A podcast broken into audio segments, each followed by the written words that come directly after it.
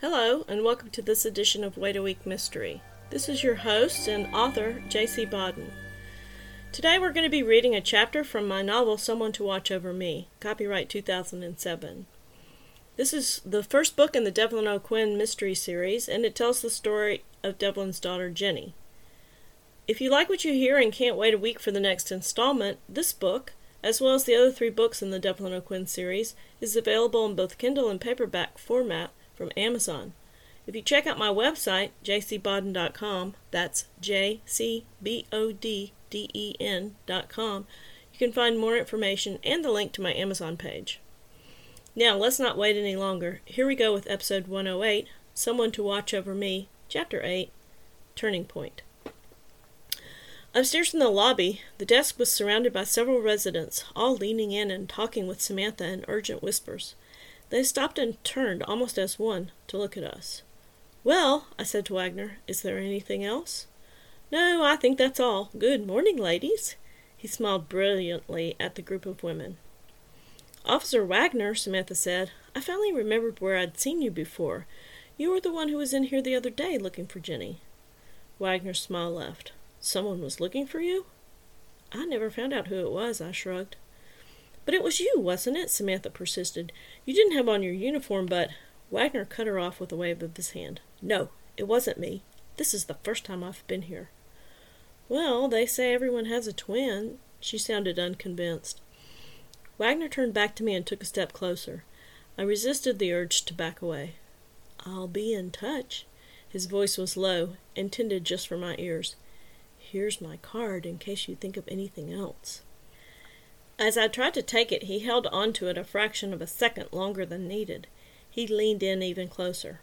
Can I have your number? Startled, I looked up at his face and noticed for the first time what he really looked like. A shock of thick black hair, close cropped on the sides but longer on the top, deep dimples in his cheeks, dark brown eyes. I was suddenly all too aware of how close he was standing. Oh, um, you can just call the dorm number and whoever's working the desk will put you through to my room phone. I actually giggled. Irritation to flirtation in ten seconds flat. What the hell? His eyes flicked over my shoulder to Samantha, then back to me. I'll do that. Somehow I managed to say, Bye.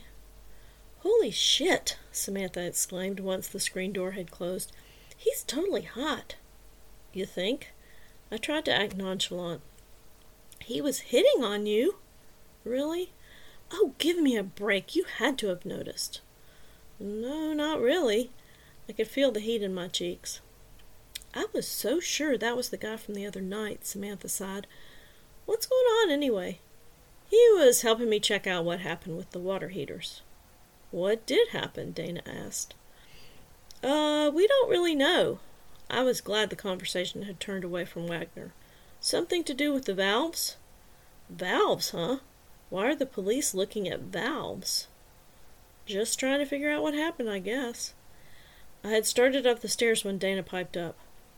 Did you tell him about the missing stuff? I stopped and turned to stare. All the women were looking up at me, questions on their faces. What? Samantha spoke first. Some money got taken from my room. Some of my clothes got taken, Marcy said. Dana raised her hand. Julie's hairbrush and makeup are gone. I exhaled. I didn't know anything about this. I wish y'all had told me before. I glanced out the door, the thought of ca- calling Officer Wagner back making my stomach knot. Yeah, but the weirdest part is my pictures, Dana said. Pictures? Pictures of me and my friends from high school. They were up on the shelf, you know, the one above my bed. The frames weren't taken, just the pictures. The frames are all real silver, expensive. Six of them. They left those and just took the pictures. When did this happen? This morning. Her eyes were wide with worry. Ah, I really wish y'all had said something while he was here. Are you going to call the sexy cop back? I guess so. I just don't know what he's going to say. Joe's story. At one time, Twin Farm had been an actual working farm, but now it had a pool and a small lake. It also had a church and an elementary school, although it was the beginning of summer vacation when the boys arrived. They were housed together in one of the homes staffed by a married couple who treated them well, better in fact than they had ever been treated by anyone. As the summer wore on, Travis spent less and less time with his friend. While they still slept in bunk beds in the same bedroom, little Travis was busy during the day with swimming and canoeing lessons, arts and crafts workshops, working in the vegetable gardens, and Bible school classes with the other children at the farm who were his same age. The older boy was also sent to these activities, but with his own age group. The only time the two saw each other was at meal times and when it was time for bed. The summer sun browned their skin, and the exercise, fresh air, and adequate nutrition caused both of the boys to grow about two inches in just a few weeks. The boy continued his silence, although his new foster mother didn't seem to mind. She would talk to him just the same as she did all the other children in her home.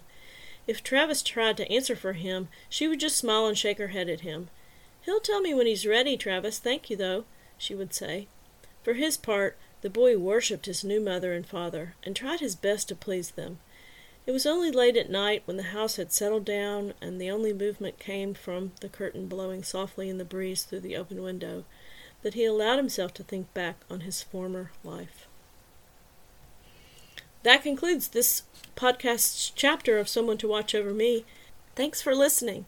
To find out what happens next, please come back for episode 109 of Wait a Week Mystery, or visit jcbodden.com to order the book. Either way, I hope your wait is a happy one.